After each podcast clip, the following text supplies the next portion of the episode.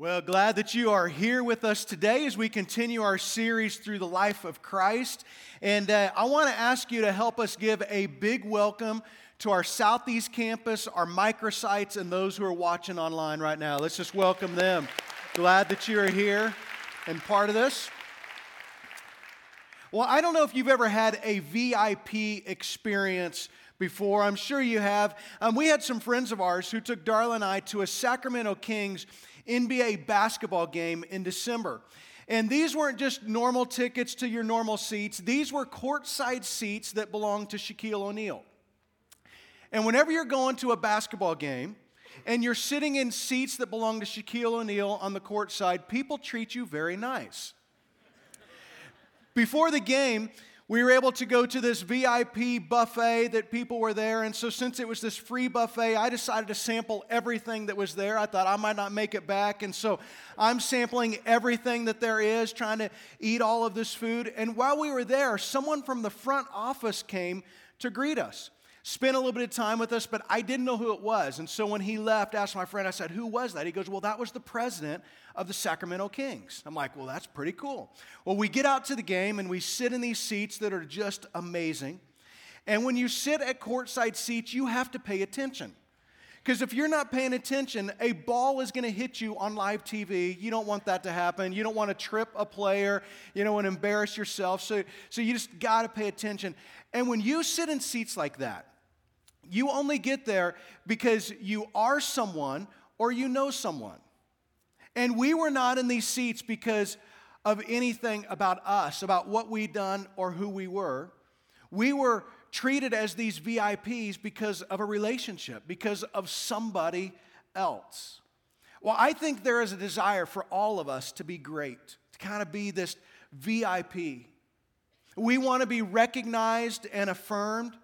We've been conditioned to believe that our value is based on our position or our performance or our reputation. But the values in the kingdom of God are upside down.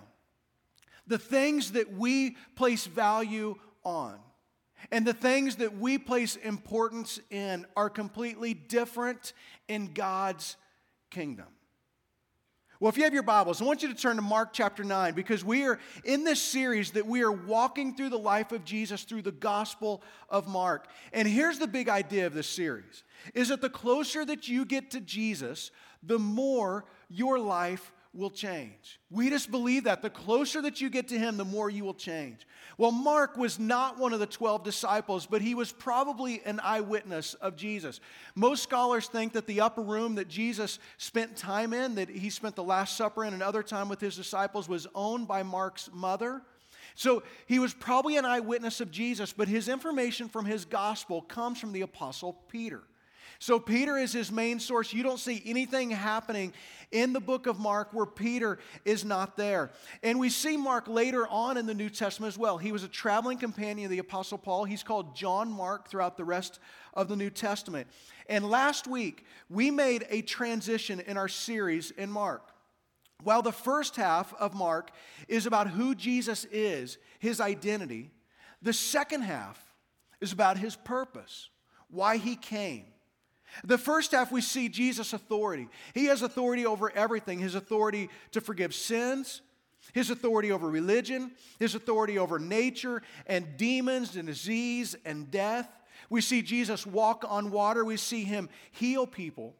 But from this point on, it's all about what Jesus has come to do. That Jesus' ultimate purpose is to give his life on the cross. So let me give you the setting of what's happening here in Mark chapter 9.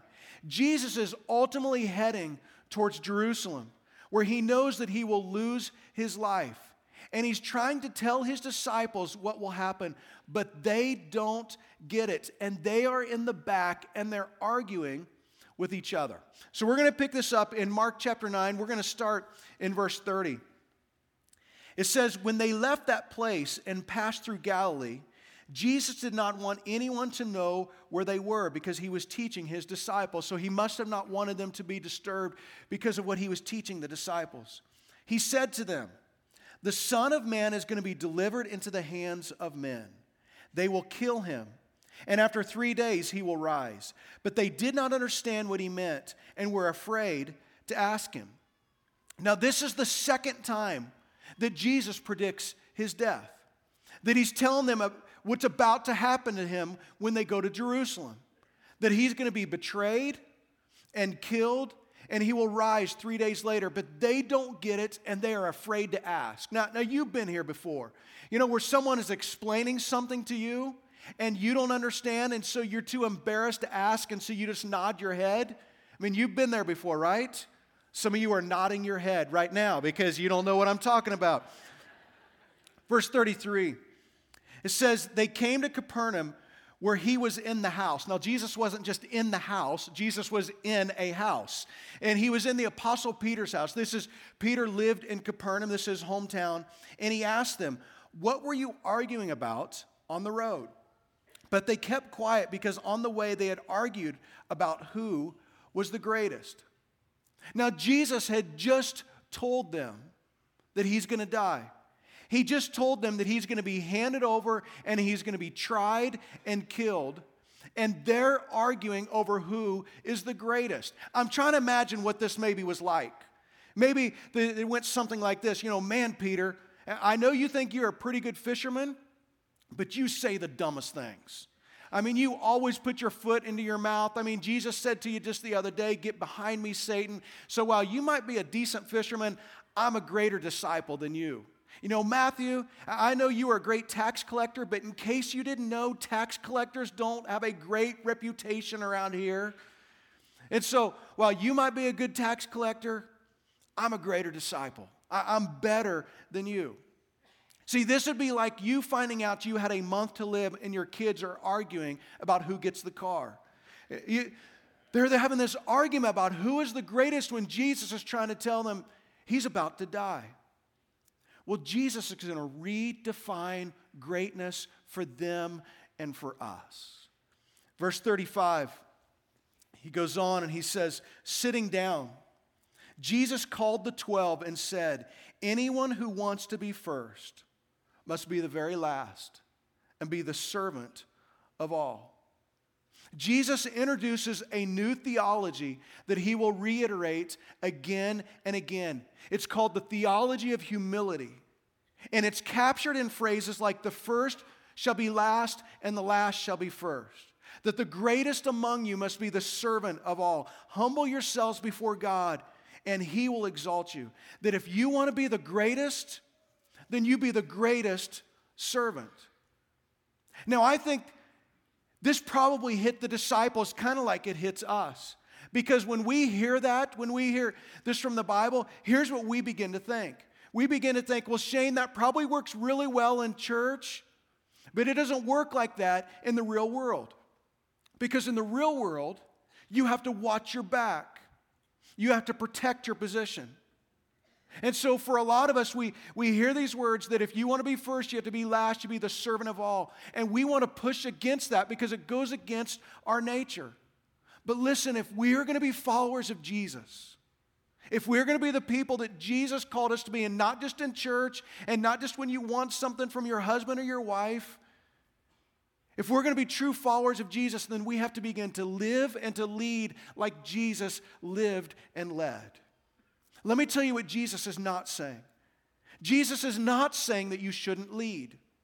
And Jesus is not saying that you shouldn't have a position of authority. But he's going to give us a picture of how to lead. He's going to give us a picture of what greatness really looks like. And so, to kind of illustrate this for a second, let me just, let me just blow this balloon up.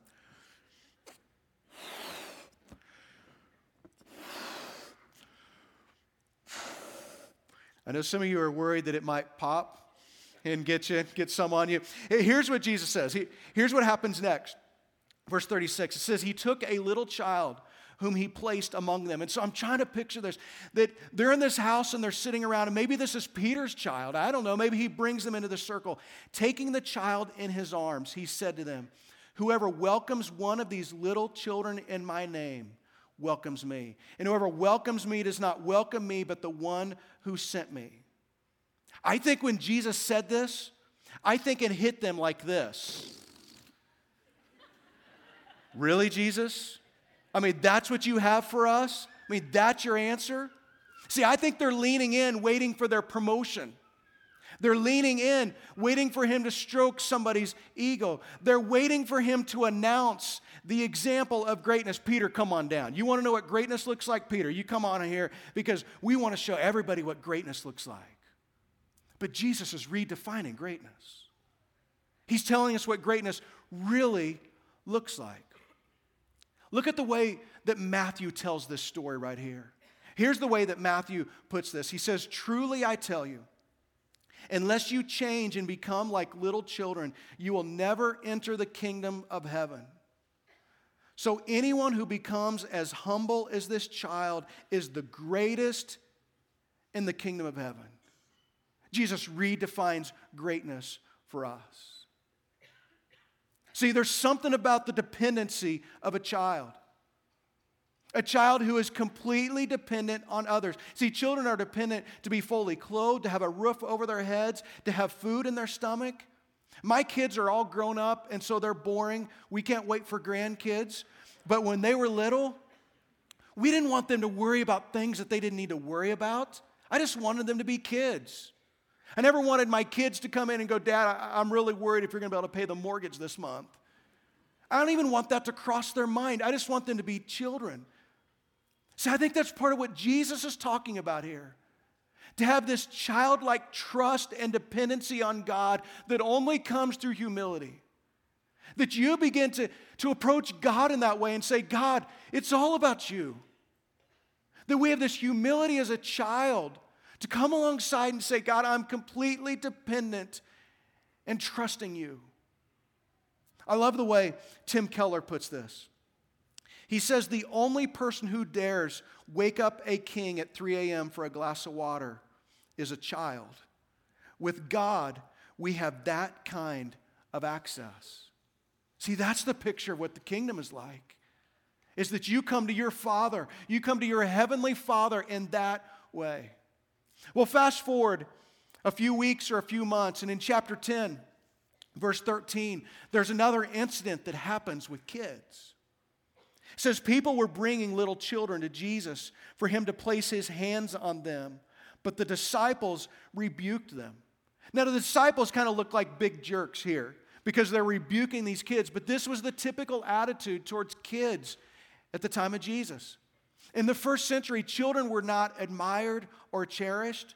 They were not thought of in a positive way because it was all about production, and children did not produce anything. They didn't contribute anything to society. So they were secondary. This was just the normal attitude. Verse 14, it says, When Jesus saw this, he was indignant. He was angry. Jesus was angry at this. He said to them, Let the little children come to me and do not hinder them, for the kingdom of God belongs to such as these. Truly, I tell you, anyone who will not receive the kingdom of God like a little child will never enter it. And he took the children in his arms, placed his hands on them, and he blessed them. See, this is so countercultural. This goes completely against everything that we've always thought it, but Jesus encourages us to become like children. He encourages us to become like children. He's not encouraging us to become childish, He's talking about us becoming childlike, to have this trust like a child, to have this dependence on God like a child. And Jesus is redefining kingdom values to us. He's redefining what God values. See, childlike faith begins with our approach to faith. See, we ought to be growing up in our faith. All of us need to be doing that. One of our values here at the crossing is that transformation is an expectation for every believer. That it is an expectation that you'll be transformed, that you'll be growing in your faith. But sometimes grown up faith takes on this direction where it's more about checking off the boxes than growing closer to Jesus. Some of you, you know the Bible inside and out, and I think that's great. I want all of you to know God's Word. But some of you know God's Word inside and out, but it does not change your life. We begin to equate Bible knowledge with spiritual growth, and these two things are not the same thing. Look at the way that James, the brother of Jesus, says this. He says, Do not merely listen to the word and so deceive yourselves. Do what it says. Do what it says. See, I think grown up faith, sometimes it's all about just checking off the boxes so we feel good about ourselves. Grown up faith can also be self centered. Because what happens all the time is it'll be God, I need you to fill in the blank, whatever that is for you. Whatever it is that you keep going to God, say, God, I need you to do this. And when He doesn't do it, we get mad. It's like, where were you? You expect me to follow you? See, this is a faith that is me focused. It's based on our current circumstances. If my bank account is full, if I'm feeling healthy, then our faith is strong. But Jesus introduces an upside down kingdom. Jesus takes what doesn't even make sense to us and he turns it upside down. He says, Truly, I tell you, anyone who will not receive the kingdom of God like a little child will never enter it. So I was thinking this week about how a child approaches life.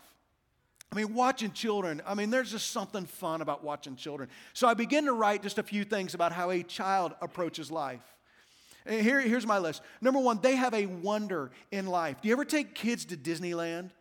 I mean, it is so much fun taking a child to Disneyland. Not so fun taking an adult to Disneyland. Because when adults go to Disneyland, they complain about the price, and then they complain about the price, and then they said things you know, the lines are too long and things don't look as real as, as they need to look.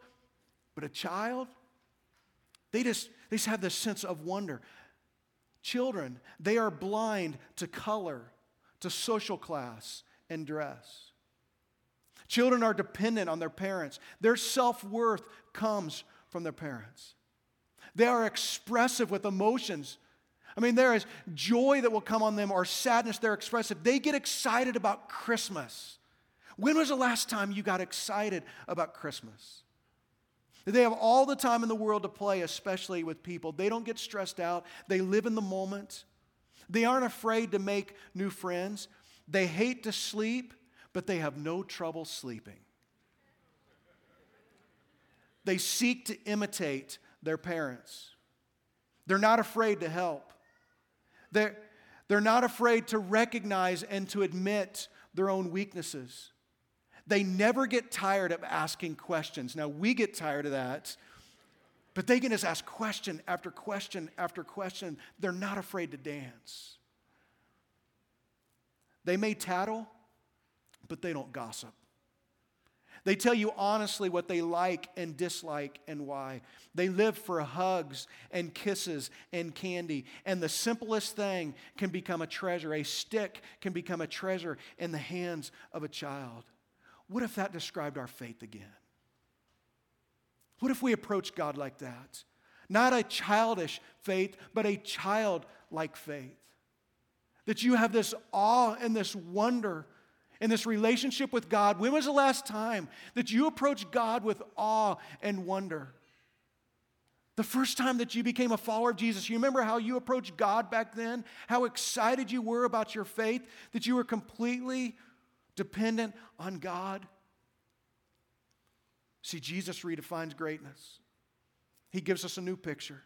Listen to this again. He says, Truly I tell you, unless you change and become like little children, you will never enter the kingdom of God. So anyone who becomes as humble as this little child is the greatest in the kingdom of heaven. That's what greatness looks like. That's what greatness looks like. So I just want to kind of help us take the first step in applying this to our life. And I just want us to ask a question. It's just this It's how can I serve you? See, this question right here, when we begin to ask this question, this is new kingdom living. This is a brand new way of doing things, and this will completely change your family dynamic. How can I serve you? This will completely change your work dynamic when you begin to say this. Jesus says, Whoever wants to be first must take the last place and be the servant of everyone else. How can I serve you? So, what does this look like? If you're a parent, depending on what stage of parenting you're in, things can turn negative with your kids really quickly. What if in the next week, instead of getting on them for something that they should have done, you just say, How can I serve you? What can I do for you? And see what happens. See what doors may begin to open between you and your children. If you're in middle school or high school, you just need to wait a couple weeks. Wait till your parents forget about this message. And then you come up to them and you say, How can I serve you? And it will so blow them away, they won't know what to say, and they'll say nothing to you. So you'll get credit for saying it, but you won't have to do anything. It's going to be perfect. Ladies, when you say this to your husbands or to your boyfriends, here's what it says it says, I'm aware that you carry a burden. I'm aware of the responsibility and the weight that you carry. And I want to leverage my time for you. How can I serve you? Guys, I know this question scares you to death. It scares us to death because you fear what they might say. It's like, oh, I don't want to say it because I might have to do something. But the truth is, some of your wives are afraid to ask for help because of what you usually say. So when you ask this, it opens up a door to loving your wife. See, you may be in a job that feels competitive and you're always looking behind your back. Here's what power does. Here's how subtle power is in us. Because when we have certain positions, we start off and we go, I get to do this. And then the next step is, I want to do this. And then the next step is, I deserve to do this. Until finally we say, I demand to do this. But this question, how can I serve you, will completely change the dynamic of your office. If you're a boss and you begin to ask this of the people who work for you, it will change everything. This right here, this question right here, could open up the door for you to share your faith. My father in law worked for Cessna Aircraft for 35 years. Um, he was the test pilot for the very first Citation jet. This is a picture of the inaugural flight of the Citation jet. He's there on the far left. He was the test pilot who flew that. Well, he worked himself all the way up to become the senior vice president of Cessna Aircraft. And he and his team designed all the modern fleet of jets. He designed the fastest business jet in the world. And when he retired, they had a retirement celebration for him in a hangar that could hold 2,000 people, and dignitaries flew from all over the world to be there. But the reason that they put it in the hangar was not for them, it's because all of the factory workers wanted to be there. And then we saw the same thing again at his funeral. The president of Rolls Royce was right next to the factory worker. And all of these guys who had worked in the factory, they came up and they said, Let me just tell you what your father in law was like. Let me tell you what it was like working for him. He would come and he would walk on the factory floor. They said no other executive in the company would ever do that, but he did that on a regular basis. Said that he served barbecue lunches and he actually served them to the workers. Said he knew my name and he helped my family. He treated me like I was important. Jesus says that's what greatness looks like. Not to use people to get what you want out of them, but to serve people the way that Jesus served. See, childlike faith, childlike humility, it is not easy, but it's not complicated either. So here's this question for us Are you chasing this childlike faith, this childlike humility?